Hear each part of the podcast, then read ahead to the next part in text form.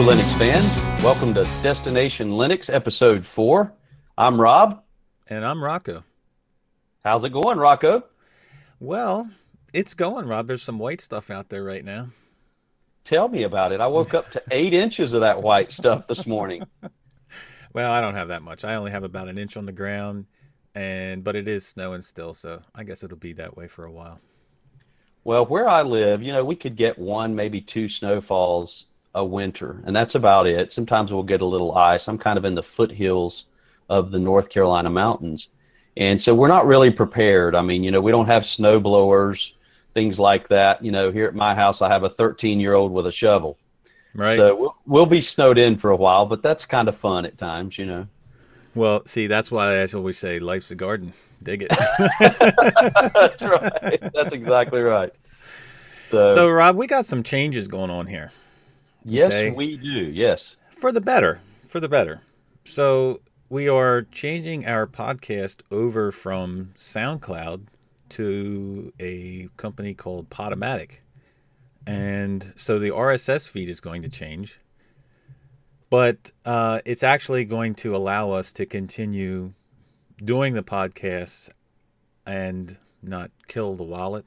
Right, that's right. So, because what happens is SoundCloud allows you to do 2 episodes, basically, for what we do, 2 episodes, and then it hides all the rest of the episodes. So as we go along, like this is the 4th episode now. So now once we upload this, the first 2 will drop off where they won't be searchable anymore. And we kind of want to make them so that they're available no matter where you're at or no matter how long time goes by. So we are switching over to Podomatic, which will give us more flexibility in that area. Right. And we are going to, from this episode on, start posting this podcast on the Destination Linux YouTube channel. Yes. Rather than our own separate channels. So we will probably do some kind of, notice on our channels saying that there's a new episode on Destination Linux, but the videos will no longer pop up in the Big Daddy channel or the Linux Quest channel. Yeah, and I think you're right. I think in some way we need to just let viewers know because not everyone's listening to the podcast. And so if we don't post something on the channel like we have in the past to say, hey, move on over to Destination Linux YouTube channel for the podcast, then, our goal here is to try to avoid confusion. And we had folks who didn't know whether to post on your channel, on the Big Daddy channel, or on the Linux Quest channel. And right. So we want a central place for that. And then, Rocco, if you would, just share the email address for comments and things like that. For the podcast itself, the podcast page, it will be nextdestinationlinux.podomatic.com. And we'll put the links in the description and the notes. The RSS feed we will put in there as well. The YouTube channel can be found by... It doesn't have an actual name. It's just a username. So it'll be Destination Linux. And the email will be comments@destinationlinux.tech. Very good. Very good. So our hope there, and of course, with the RSS feeds and everything pointing to iTunes and to Stitcher, you should still be able to download the podcast in your favorite podcast app, correct? Yep. You'll still be the RSS feed was accepted, so you'll still be able to get it. We'll have to, I guess, basically resubscribe on through that RSS feed rather than the other one. Right. And I'm sorry that we're switching this, but it's actually for the better. It may be a little bit more confusing right at the moment because of us switching it, but it'll be for the better in the long run, with us consolidating everything into one place. And the other part of that is we do the podcast part, but I think we reach both different audiences where you have people that listen, so that'll be great for podcasts, but you have people that only listen or watch on YouTube. Right. So I think it'll be best for everybody involved if it's all in one place. I agree, and our other goal too, as you said in the beginning there, we didn't want there to be a limitation to the number of podcasts, or a limitation of only two podcasts, two episodes. And I myself, when I listen to podcasts, there are times when I'll remember something that was in a podcast that was 3-4 weeks ago, you know, and so oftentimes I'll go back and re-download that podcast to listen to that segment. And so we want to be able to kind of share it the same way and have multiple episodes available if you want to go back in the archive, so to speak. Right. And that's the thing. You can download the episodes, but you're not going to keep all the episodes on your phone. I mean, that would be ridiculous. Right. So if you need it, you could re-download it. But the way it was before, you couldn't do that. So even paying for SoundCloud would not allow us to continually keep it, because of the fact of the way SoundCloud's set up. So it's better for us and for everybody included to have it on Podomatic. Is it bad of me, Rocco, that I have all of our episodes downloaded on my phone? That's bad, isn't it? That's bad. No, I have them too. So I don't even know what I have set for the player as far as settings are concerned, of when it deletes it or when it doesn't. So I don't know if there's a time frame that goes by, or storage space. Yeah. And our goal there is just to kind of keep, you know, we at this point, we don't want to get into anything as far as subscription, or we're not asking for payment or anything like that. We just, you know, we enjoy doing the podcast. We want to find an economical way to keep those podcasts up there for the people who enjoy it. And so I think, as you said, Rocco, this is a change for the better. So, yep, it's definitely a change for the better. All right. So, and we're going to put all the links to the Destination YouTube channel and everything in there in the comments. So, Rocco, do you think we'll post this episode in both of our channels again, and then that way everyone will see them in your channel and my channel and know? I guess we can post it in all three of the channels for this week. This time, and that way people won't miss out on it. And then moving forward, everyone will just know where to go from there on out. So that was easy. I got to get one of those. You do. They're pretty fun. Yeah. So, Rob, what do we got in the news, man? Well, we've got a little bit of news. We've got some fun news, and then we've got some scary news. So what? Yeah, fun and scary. It's like It's like a roller coaster. I want to cover the. Let's hit the fun news first. Okay. So I've got a question for you. Got a question for you before we. So the first article here.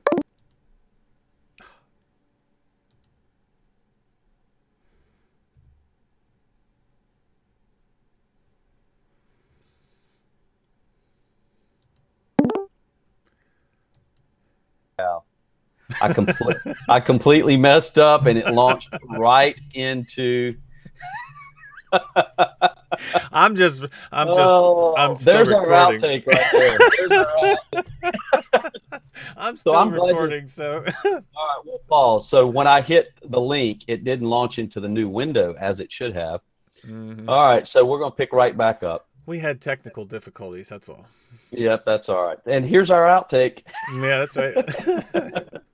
All right, so I'm going to start right back up, Rocco. So did you know that Linux was everywhere? Rob, Linux is everywhere. That's all I'm saying. That's right. I mean, it's in our home electronics, our smartphones, our computers, of course. So this is an article about something I wasn't aware of, and it's kind of cool. I'm into cars a little bit. I've always kind of kept up with what's going on in the car world, and, you know, used to subscribe to car magazines back in the day and that kind of thing. So the Automotive Grade Linux, or the AGL group, it is a group membership that creates software for automobile manufacturers. And these are big names too, Rocco. So you've got Mazda, Suzuki, Honda, Nissan, Ford, and Toyota, which is the world's largest automobile manufacturer. They're all involved with the AGL, and now Daimler, Chrysler, Daimler, Mercedes-Benz, used to be Chrysler, is also joining in on the Linux revolution. This is an article from ZDNet, and it's a fun read, especially if you're interested in both cars and Linux. And so basically, you know, with all the smart cars and everything, you get into a brand new automobile today, and most of them have an infotainment center, you know. Yep. And you'll see Google is in the mix there with their system. If you look at most Hyundai vehicles today, they're using Google's platform for that. Very simple platform. Microsoft, a few years back, had a partnership with Ford with InSync. Yeah, I actually have InSync in my car. Okay, so there you go. But, you know, I think Ford is making some changes there. And I think as time goes on, people will, or these car manufacturers will embrace Linux more and more because it will allow them to go in and customize it for their particular line of vehicle, as opposed to, okay, well, I'm in a Ford and I'm in a Toyota and they both have the same infotainment center. What's going on there? Yep. And you don't, you know, the article goes on to say, you know, you don't think car manufacturers are software companies, but what they're seeing is they're seeing the potential to basically enhance their line of cars. And this is, it's all about the money. So that's right. If you can make money, and it's not just, you know, it's everybody is involved. Well, not everybody. There's a ton of different companies. Like you said, you mentioned a couple of them.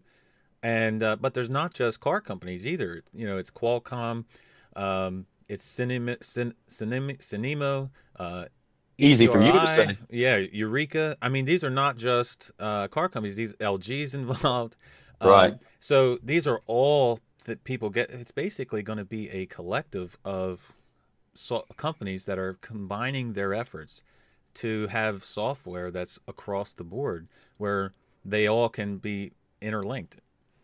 And it looks like they're going to be working off of a unified code base for that. So, you know, there'll be a base platform there, it sounds like, for each manufacturer to kind of build off of.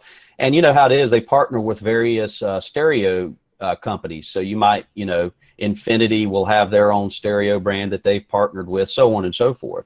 Yep. So you could see them kind of getting in the mix together there to say, hey, we've taken this unified code base and this is what we're offering. It's going to be interesting to see. I mean, Samsung's involved, Nvidia's involved, Oracle. I mean, the list goes on and on as far as how many companies are involved in this. I think it's pretty awesome, man. So could we one day, you know, sit down and interact or gain root access to our vehicle? Well, that kind of leads us to our next news article, ain't it? Yeah, it does. You're absolutely right. Now, this one's kind of scary, but not as scary, I don't think, for the Linux world, for Linux users, as it would be maybe Windows users. So apparently the Kill Disk, which was out targeting Windows systems back in 2015, apparently now they're targeting Linux. They're demanding $250,000 ransom. So this is an article here on We Live Security, and of course we'll have the link in the show notes.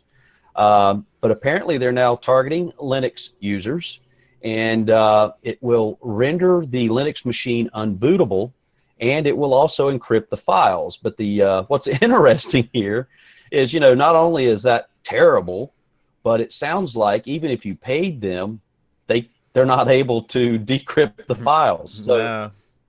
So they're going to sock it to you double. I'm telling you. Well, see, that's where the Internet of Things comes into play, or like we were just talking about with all them companies combining software. And so basically, if for some reason they get into one part of it, they can get into all of it. And I'm not looking at this article from a technical standpoint. I'm looking at it from an end user standpoint, where That's some scary stuff. And the more that Linux gets popular, the more opportunity or chances that it gets visible, the more time hackers have to try to exploit vulnerabilities in it.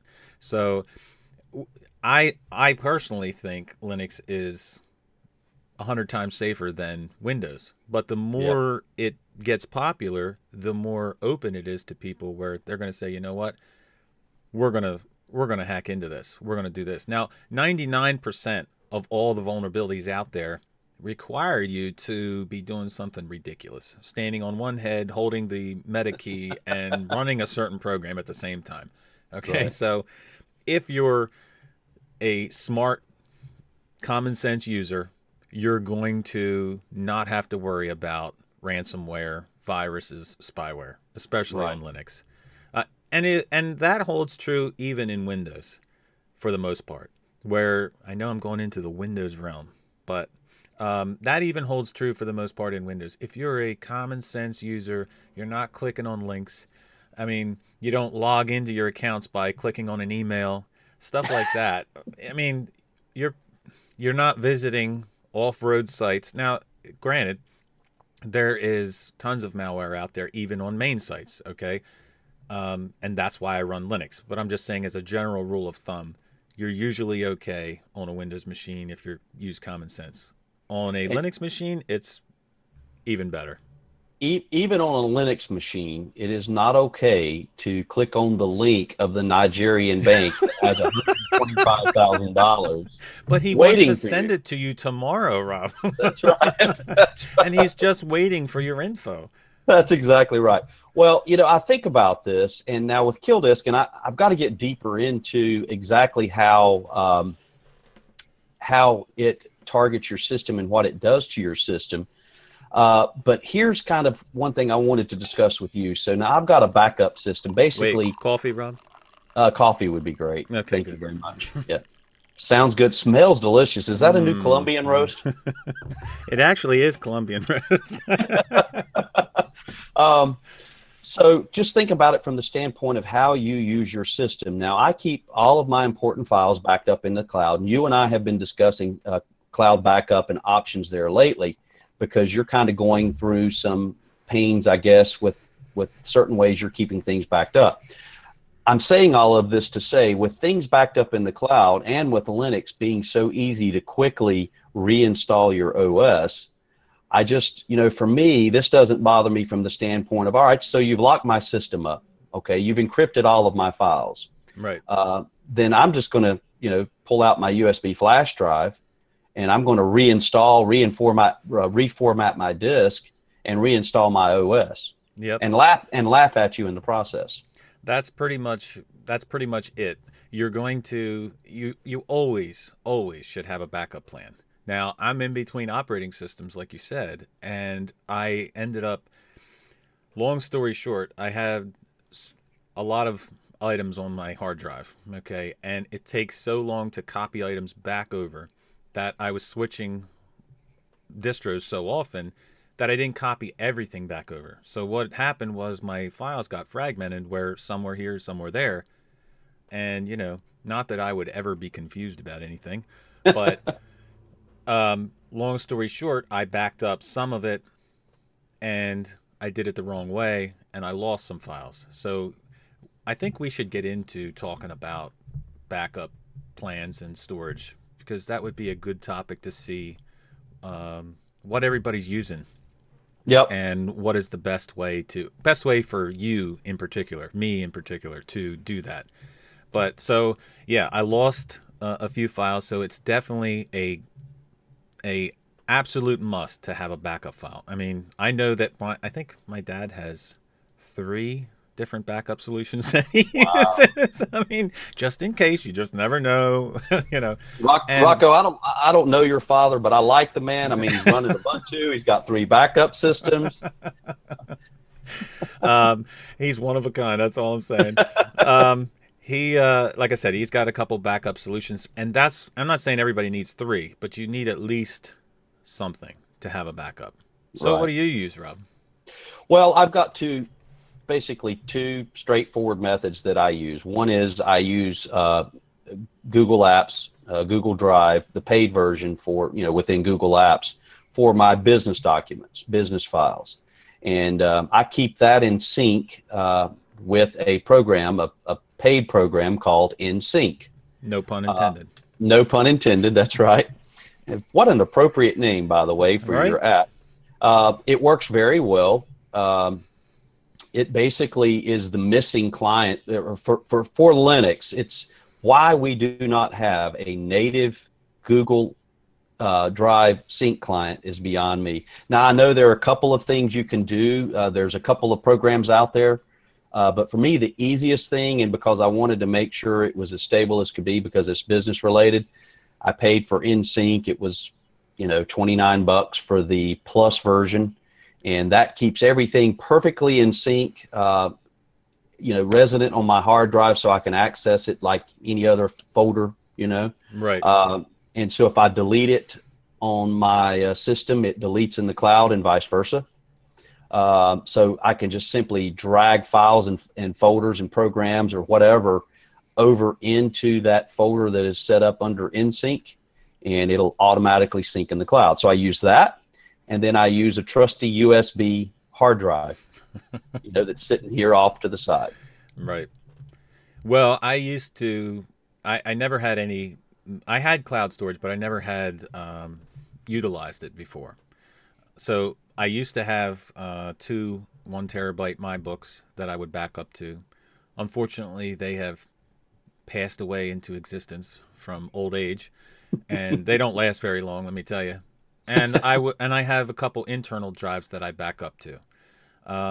So I had backup plans in place. I just didn't, like I said, over the holidays and over trying new things, I didn't stick to the regimen of backing it up and then copying it all back over where it needed to be in order to sync. So what I would do is I'd have it on my drive, and I would actually take a program either. There were times where I used Lucky Backup, which is a nice GUI for rsync. And then there is grsync, which is another GUI for rsync. So it basically, you sync, I would sync my home folder with a folder over on the other drive, and it would delete everything that was there and copy everything over. It would basically delete things that I had deleted from my home folder. It basically did the same thing as InSync did. Okay? Right. But like I said, I copied what happened was I copied half of it over, and not all of it was over on my home folder. So then when I went to sync it, it deleted it over there on the backup because it didn't find it on my home folder. So long story short, I need a new backup solution. So I've been looking at the two options that I have narrowed it down to is pCloud, which is a web-based service that keeps your files on the cloud and not on your computer. So you can access them, but you don't have them actually taking up space on your hard drive, which has its pros and cons. You know, like if you don't have internet, you don't have your files, period. Right. Which is a big downer. But the upside to that is it doesn't take up any space on your hard drive. So either way. But then there, and the other thing is you could do with a program, you said about Google. Okay. So right. You look at all the other ones like Dropbox and everything. But as I'm looking at it, and I'm looking at it as an end user, like I said, so I didn't want to go with a company that was in the news for being hacked. Okay. Right. And I don't have nothing in my files that I have to worry about somebody finding, but I still don't want people to have them. You know, there's a difference between nothing to hide and it's none of your business. There's a difference. That's right. Such as your Nigerian bank account. Such as my Nigerian bank account that I didn't acquire yet. But so I have not yet seen Google in the headlines as far as being hacked. You see all these companies, Yahoo and all these companies. So you definitely want to go with somebody that's reputable. The only problem is Google seems unhackable, except for they got the information and who knows what they're doing with it. So there are downsides to Google. But like I said, I'm not sure exactly what I'm going to go with yet. Well, something you and I have, I think, touched on before, and it's something I would really like to look at setting up, but it's an investment, is Nextcloud. Yes. And, you know, with Nextcloud, you're going to set up a server in your home. I mean, you could set it up somewhere else, but ideally you're going to set the server up in your home. Yep. And you're going to set up the Nextcloud software and, you know, basically sync into your own cloud server your files and folders and things that you want to back up. And for me, that's very attractive in that hard drive space is not crazy expensive these days. I mean, you could have a couple terabytes of storage today without, you know, getting crazy from a cost standpoint. Right.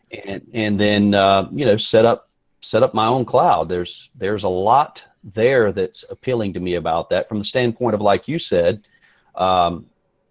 you know, you've got Dropbox, who I think have had issues with people gaining access to their servers and things like that. Yep. And you know, it's going to happen with Google. I mean, the odds are there, you know. Yeah. At some point it will happen. It just hasn't happened as of yet. Right. Right. So maybe that's something later on in the year, if you or I start to head down that path, maybe that's something we could kind of document, and certainly we could do a podcast on it, because I think that that's something that a lot of people out there would have interest in. Well, there's pros and cons to that as well. I mean, the pros are that, you know, obviously nobody has access to your stuff. Right. You control the access to your stuff, which is awesome. I love that part of it. The other problem is, the con to that is that you do have to maintain that server, and you do have to maintain that hardware. So if the hardware dies, it's the same as having a internal drive, except for it's basically out of your system. So it's not on your system, which would be great. I would love it if I could get my internal drives out of my computer, right? Because they always seem to cause issues somewhere along the line. So there's pros and cons to both situations. So I think it's definitely a good area to discuss and look at and see what can be done. Yeah, there's lots of options, and there are new options out there. And I know some of the viewers out there are using, you know, various open source backup solutions, and you're starting to see that in more distros too, where you have backup programs pre-installed and set up for you to do easy backup. Right. You know, I love the set it and forget it mentality of I just copy it in this folder and I know it's synchronized. Yep. You know? Well, InSync is good for that. You put it on and it just syncs everything. So that is a good thing. I'm just not completely 100% sold on Google yet. So, well, we'll keep up with that, and maybe that's something. Maybe you'll have a solution by the next episode, and we can kind of talk about what you did. Well, maybe in the comments on YouTube, people can suggest what they use for backup, cloud storage or internal storage or Nextcloud. Yep. You can even send the comments to comments@destinationlinux.net. Or .tech. Hey, there you go. There you go. I got to get that. One day I'm going to get that right all the way through. The .tech. One more time. Comments@destinationlinux.tech. Awesome. Yep. So that'll be helpful because there's so much out there. And we've got some super smart, super savvy viewers and listeners for sure. So. Yep, we do. All right. So we went off the track there, Rob, but... That's okay. I love going off the track, man. That's what makes the show normal. That's right. You know, it's a normal show for no, it's not even a show. It's just us talking about stuff. So that's what makes it fun. Two, we like to pretend normal Linux users. That's right. All right. So what do you got for Distro Watch, Rob? Well, there's a lot happening. Actually, I was surprised at kind of what was all going on this year. So. And I'm not going to get into all the details on everything here, but we've got a pretty long list of activity here. You've got KAOS 2017.01. There's a new development release of Red Hat Enterprise Linux. It's 6.9 beta. Blank on version 10. We won't get into why we're chuckling over that one. No, we won't. Netrunner's up to 1701, and then Solus. And I know you've heard of Solus. Before. I have, vaguely, before. So Solus is out with 2017.01.01.0. And so something tells me we may talk a little bit more about that here in just a few. Huh. And then another distro here, which I'm not familiar with, Porteous. If I'm probably mispronouncing it. That's version 3.2.2. Yeah, I don't know if that's the one I'm thinking of from before that was supposed to be a secure version of Linux or something like that. I forget. So I won't. I'll leave my comments to myself. I may be confusing it with something else. Gotcha. And then our friend Jody James has got a new point release of OB Revenge. And so definitely check that out because I tell you, that guy, he must work all the time because he's really added a lot to this point release. And I think that Sudo Reboot has already posted a video and gone through kind of the point release updates and additions and things like that to OB Revenge. So definitely check that out. I finally installed OB Revenge last night and started taking a look at it. Yep. So I'll maybe in future episodes I'll talk about it. But I just installed it last night, so it went well.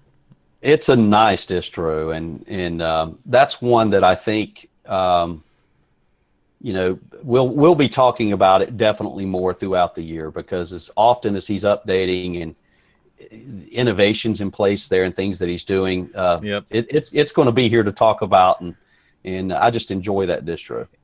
All I'm going to say about it is, if you didn't know you were on Arch, you wouldn't know that you were on Arch. Yeah, that's a good point. Yep. So as we were talking earlier that we were going to discuss Solus OS a little bit, so there's been some good changes, I would say, positive changes within Solus OS. They are actually updating it pretty quickly lately, and I installed it last night. And, when I installed Solus before, it was like foreign to me, okay? And that was way before I installed GNOME and everything else. So it was nice. It was actually nice and modern looking and had a good feel to it, but it was still foreign to me. So then after running GNOME for a while, and then, like I said, last night or the night before, I installed Solus, everything seemed to be a little bit less foreign to me. So it was actually pretty nice. Oh, that's why that's like that. I understood more why things looked the way they did. It actually looks really nice. And I love the Raven menu. It's just absolutely awesome. So, yeah, it's definitely got some good things going for it. So from that standpoint, the first time you install Solus with the Raven side panel and everything, side menu and everything, yep. Plus the theming, you can tell they focused in, and it's such a cohesive feel. It is. And the Budgie desktop, you got to find your way around a little bit there, because it's different in a lot of ways. But it's just all around a very nice distro. But it's not different in bad ways, though. No, because it's just different. You're used to not you in particular, but somebody who installs it, you're used to a certain way. It's the same thing with GNOME. Like, I'm used to a certain way because I'm a KDE user, and I go into GNOME and I'm completely lost until I learn how to do it, and it's like, oh, that's pretty good. And that's the same way Solus is.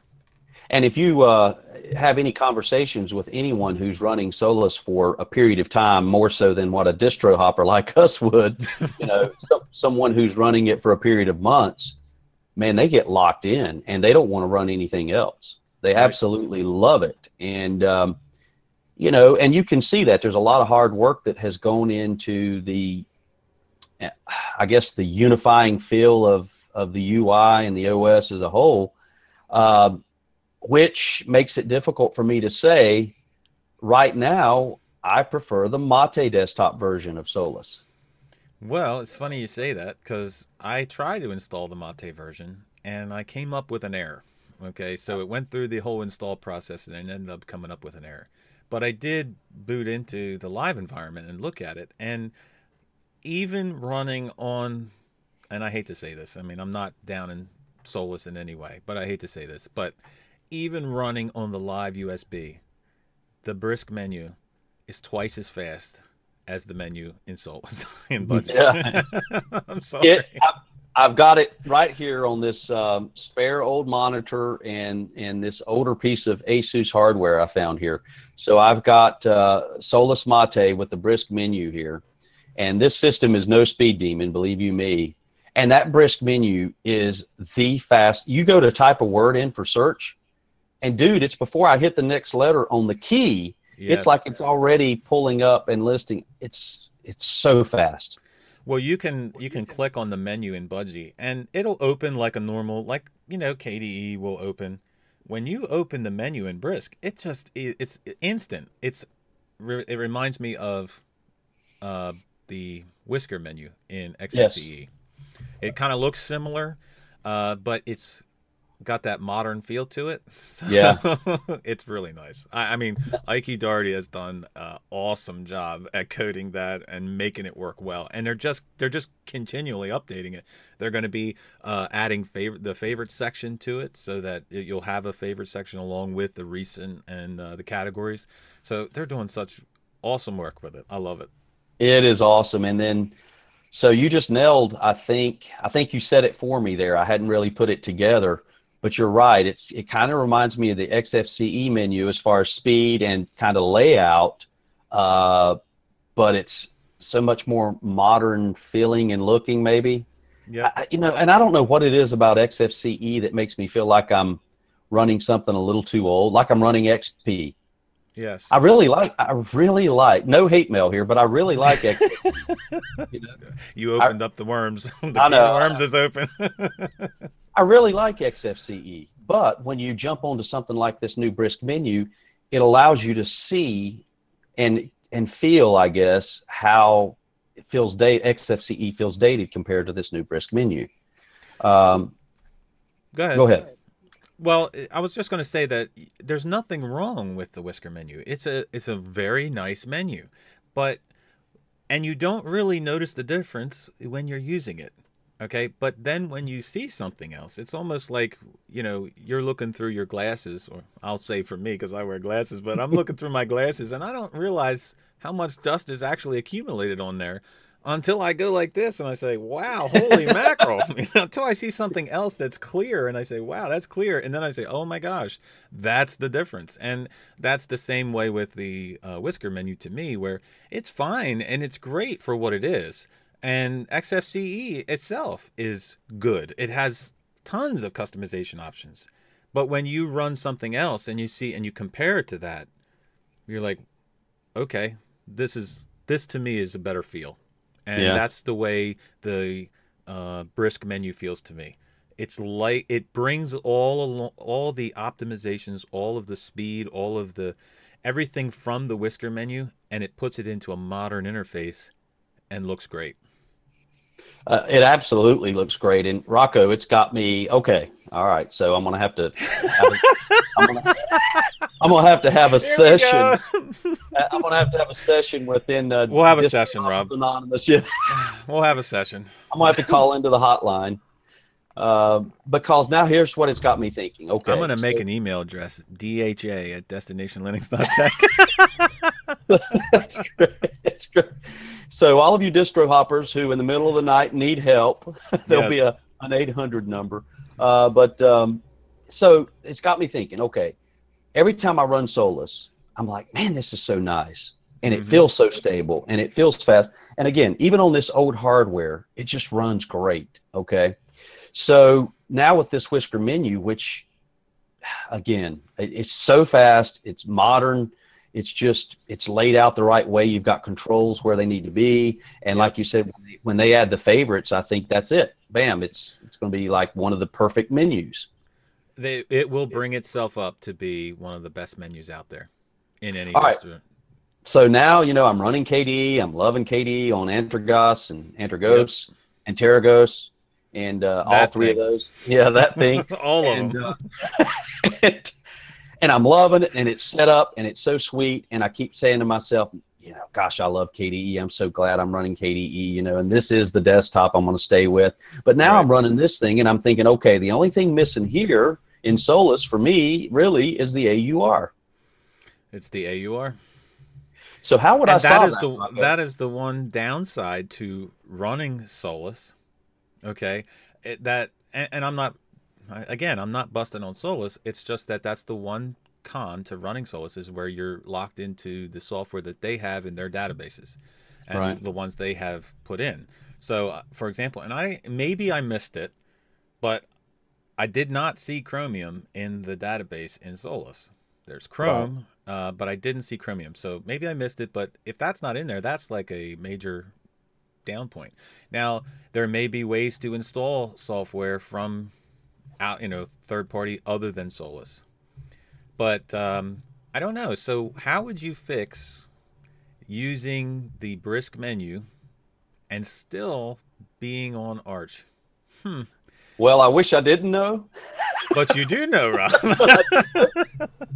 And so now I can't not know it, you know, yes. Which would be if you did a successful install of Antergos Mate with the new Brisk Menu, which is available in the AUR, right?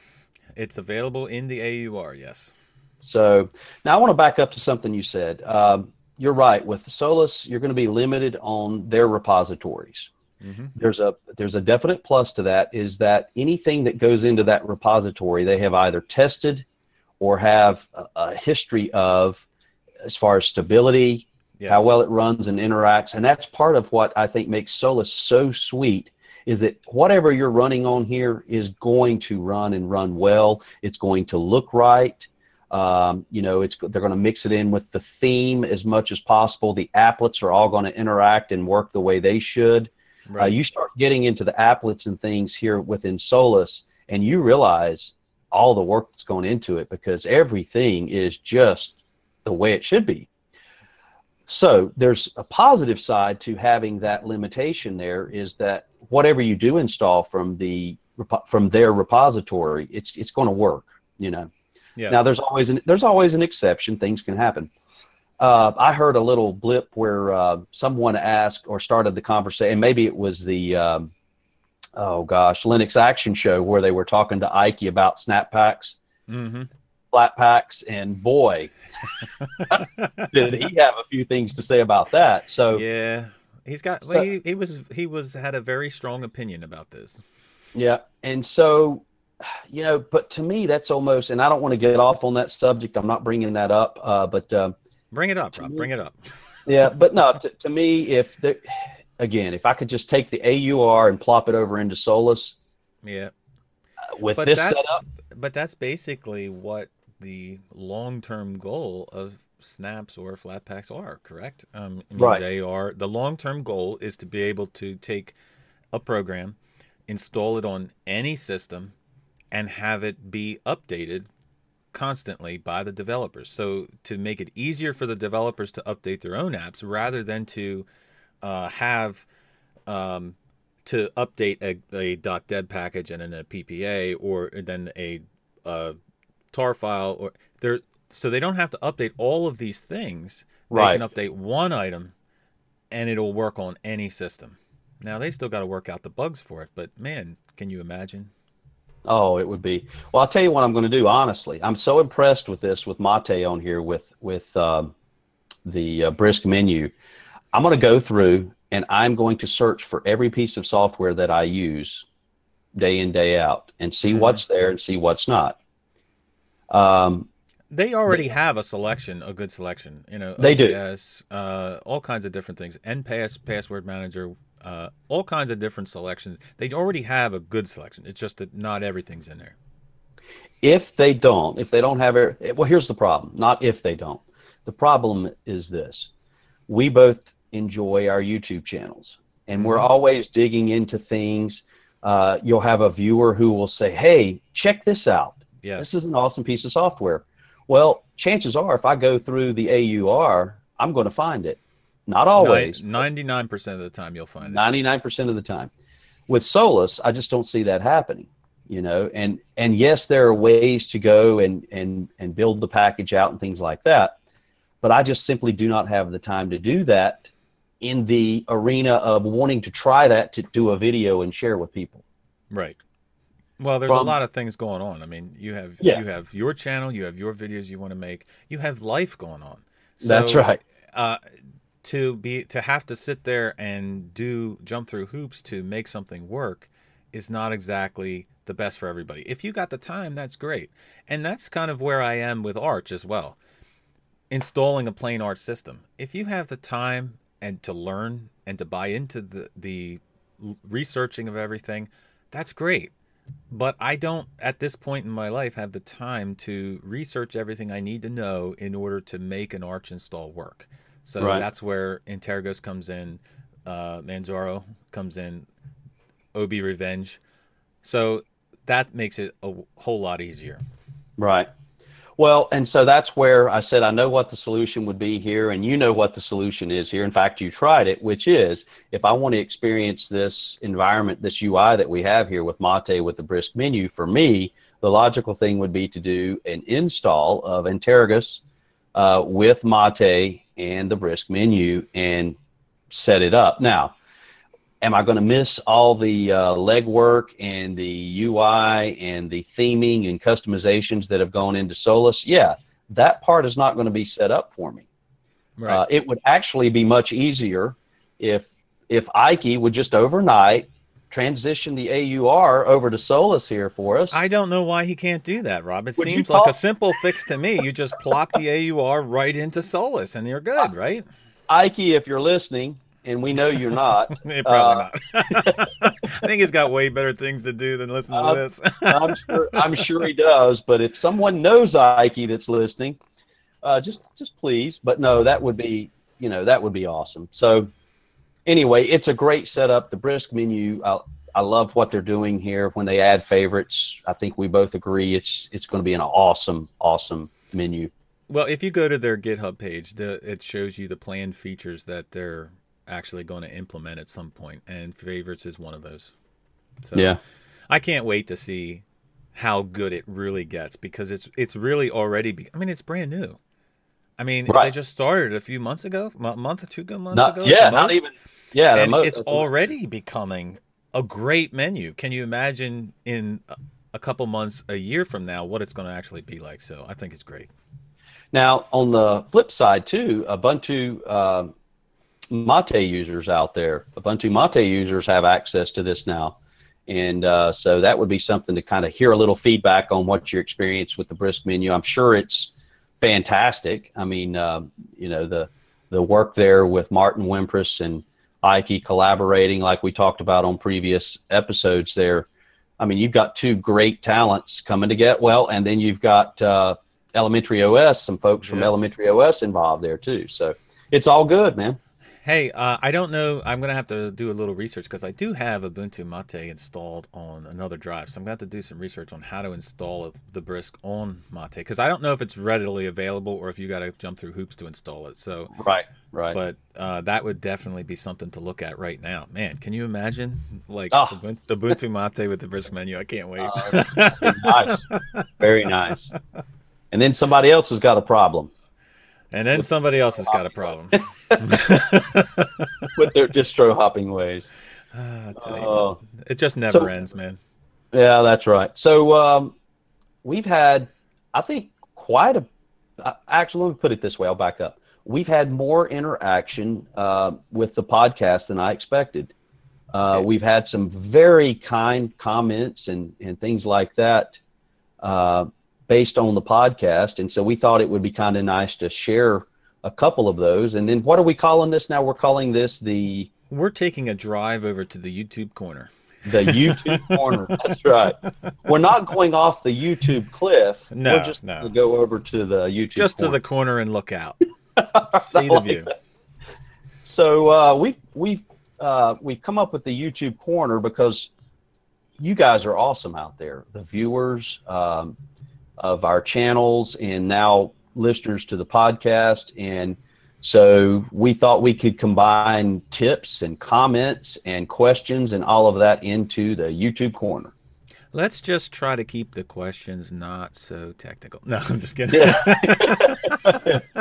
We like simple questions. Simple here. Questions like, what color's the sky? That's a good question. That is a good question. What happens if you right-click on the Ubuntu Mate desktop? We can answer those questions. So, but yeah. So if you want to kick us off, Rocco. So we had a comment in the last episode from RK, and he asked about installing Ubuntu Mate on a Mac Mini, and he was asking about REFind, and he ended up fixing it. He found the solution for himself. And I'll read what he wrote. He says, I can't believe it, but I solved the problem myself. I was searching the internet and I saw the word no mode set. I used that command to launch the live disk. I thought, of course, I found a web page that told me how to edit my grub file to make permanent, and it worked. Hooray. So I'm happy to see him. There's nothing better than when you're having this issue and it's just driving you nuts and you finally get it fixed. It's just so much relief and like it's exhilaration, you know, yes, I actually did it. So I'm actually happy that he solved it for himself because that actually makes it better for him. So that makes it better for him. And when you share that information in a forum where people with similar interest are there, then it helps the community. And so, and it's always there. So it could be, you know, 2 months from now, 6 months from now, somebody comes along that post and that's what helps them fix their problem. So it's just an ongoing thing. Absolutely. Absolutely. Then we had a comment about the podcast in particular from Daniel Gomes. And Daniel just kind of wrote into us, and really I was blown away by his kind words. He kind of just talks about he listens to the podcast on his way to work. And he even mentioned, Daniel said, you know, whenever our podcast, when Destination Linux podcast comes in, he stops what he's listening to and comes over to, which is, Daniel, thank you so much. I mean, we are glad you enjoy it, and we're glad that you let us know that you're enjoying it. That's awesome to hear, because we have no clue really other than the feedback from, you know, good folks like yourself who just let us know if you like it or not. We do it because we enjoy it, but we don't know if other people enjoy it. Maybe they listen to it just to get a laugh out of us, or a laugh because of us. Maybe. Yeah, but we have as much fun making it as people would have listening to it. You know, I mean, that's what's great about it. So, and Daniel's comments were, you know, from the heart. Basically, it was a. Yeah. It seems like he's a down to earth guy who's just going to work every day and he enjoys listening to the podcast. So that's great. I love it. Yep. It's awesome, Daniel. Thank you for letting us know, buddy.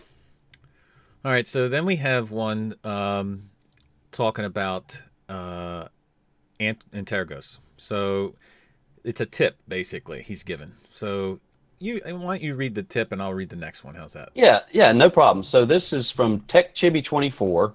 Hello, TechChibby. He goes on to talk about, he says, hey, I get the feeling that you use Antergos a lot, you know, from the videos. I don't know where he gets that from, Ron. That's right. And so he's talking about the Cinchi installer, which I'm a big fan of, you know, as part of the setup install process, the setup process. So he's got a great tip here. He said that there's a hidden mode which lets you choose some of their unlisted desktop environments. He said that they're not generally available, but it's kind of like for developers. And so, but he says, heck, most of the rolling releases are kind of like for developers anyway. So anyway, to use it, you quit the installer. So you start the install process, and it looks like you then quit the installer, and then you just go into terminal. You open up the terminal, and you type sudo cinchi -dvz. And apparently what that will then do is relaunch the installer in a mode that will allow you to get access to other desktop environments. So I haven't tried it yet, TechJibby, but that one's going to be fun to try, and I appreciate the tip. That's an awesome tip. So that is an awesome tip. Just beware though that you know, don't enable the developer mode and then install it and then say, why is this not working? Because it should be working. Oh, and I just thought of something, and I don't think that this is the case, but we have to be careful. You know, just now that I'm thinking about this, we better try these tips before we share them, because you never know what typing a certain command in your terminal is going to launch. I'm telling you, it's not always the best thing to start typing in terminal. That's why I said just be careful in what you're doing, you know what you're expecting. It may not exactly run the way it's supposed to. So that's right. All right, so there's another question that we have, and I'm not exactly sure about this, so I'll put it out there for you and for everybody else to see what they think. LazX, yeah. He needs some advice, and he was wondering if there was a way to normalize the master audio output in Linux. So he says, I love Linux, but I don't like playing movies or music because the audio out is not normalized, and I have to manually adjust the volume levels constantly. So in Windows, I used the K-Lite codec pack, which I remember that too, which has a plug-in option to normalize the main audio out. But I can't seem to find a way to do this in Linux. Any help would be greatly appreciated. Huh. So I don't know. I'm not an expert in audio. I mean, I do like the sound to be good, but most players, music players, have a gain or something in it to normalize the audio. But that's not going to be across the main system. So, you know, you may find a music player that does that, but you're not going to find that with that includes videos and everything, unless you wanted to use. I mean, the idea is you want to use your own software, whatever software you prefer, and still be able to normalize the audio. That's what his goal is, I guess. Right. So, well, yeah, I don't really have any answers. I'm not an audiophile enough to know on the Linux side what you would use to go in and normalize. Basically, you're talking about normalizing the system sound, correct? Yes. Anything coming out of the main audio output, he wants to normalize it so that he doesn't have to raise and lower the volume. I wonder if Pulse Audio Control would give you the ability to go in and, you know, I've messed around with Pulse Audio Control and tried to go in and set various settings, but I just don't know. We don't know, but we're going to toss it out there for people who know much better than we do. What would you use to do that? I have to think there has to be something. There has to be something. There doesn't have to be something. I mean, it couldn't be. There may be. That may be something that you can't do. We really, really want there to be something. We want there to be something, but I don't know if there actually is. So, yeah. If anybody has any tips, like I said, post them in the YouTube comments or email them to comments@destinationlinux.tech. I got it right.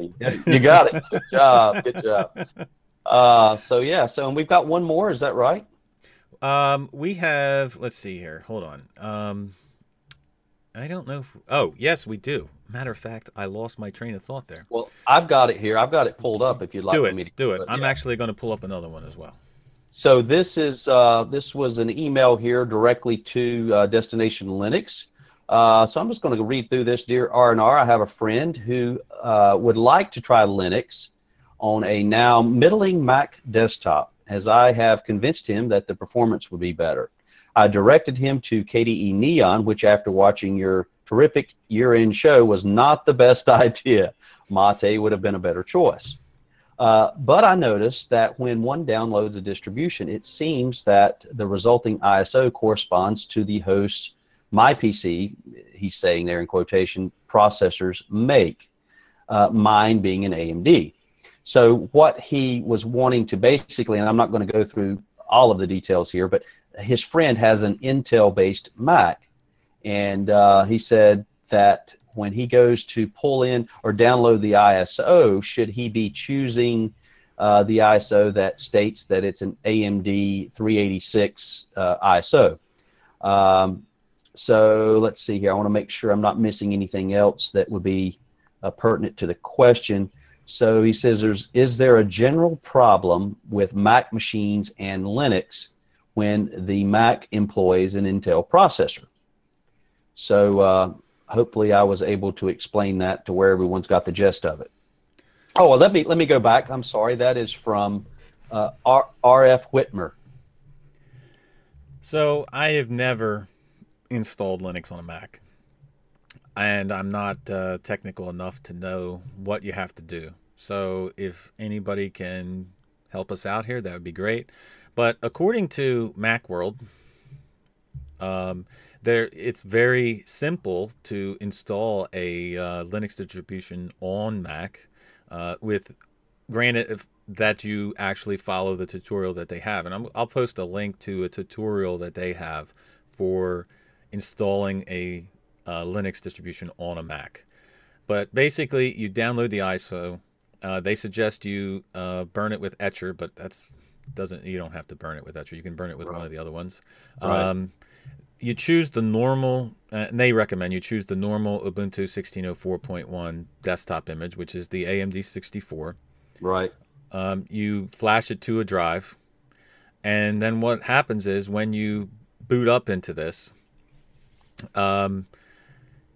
let's see here. You Make sure put the drive in, matches your thumb drive in size. It should be disk 1. If you only have a single hard drive in your Mac, or disk 2, disk 3, and so on. So you pick the drive. Do not pick disk 0, because that's your hard drive. Right. You definitely don't want to flash it to the wrong drive.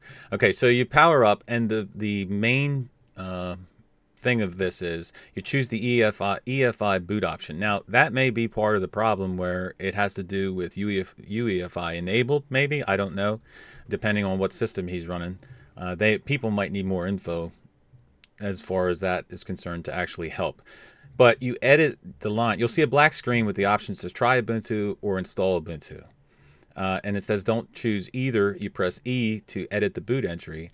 And you edit the line. And I'm not going to read out the whole sentence. But it also has to do with that no mode set that RK solved his problem with.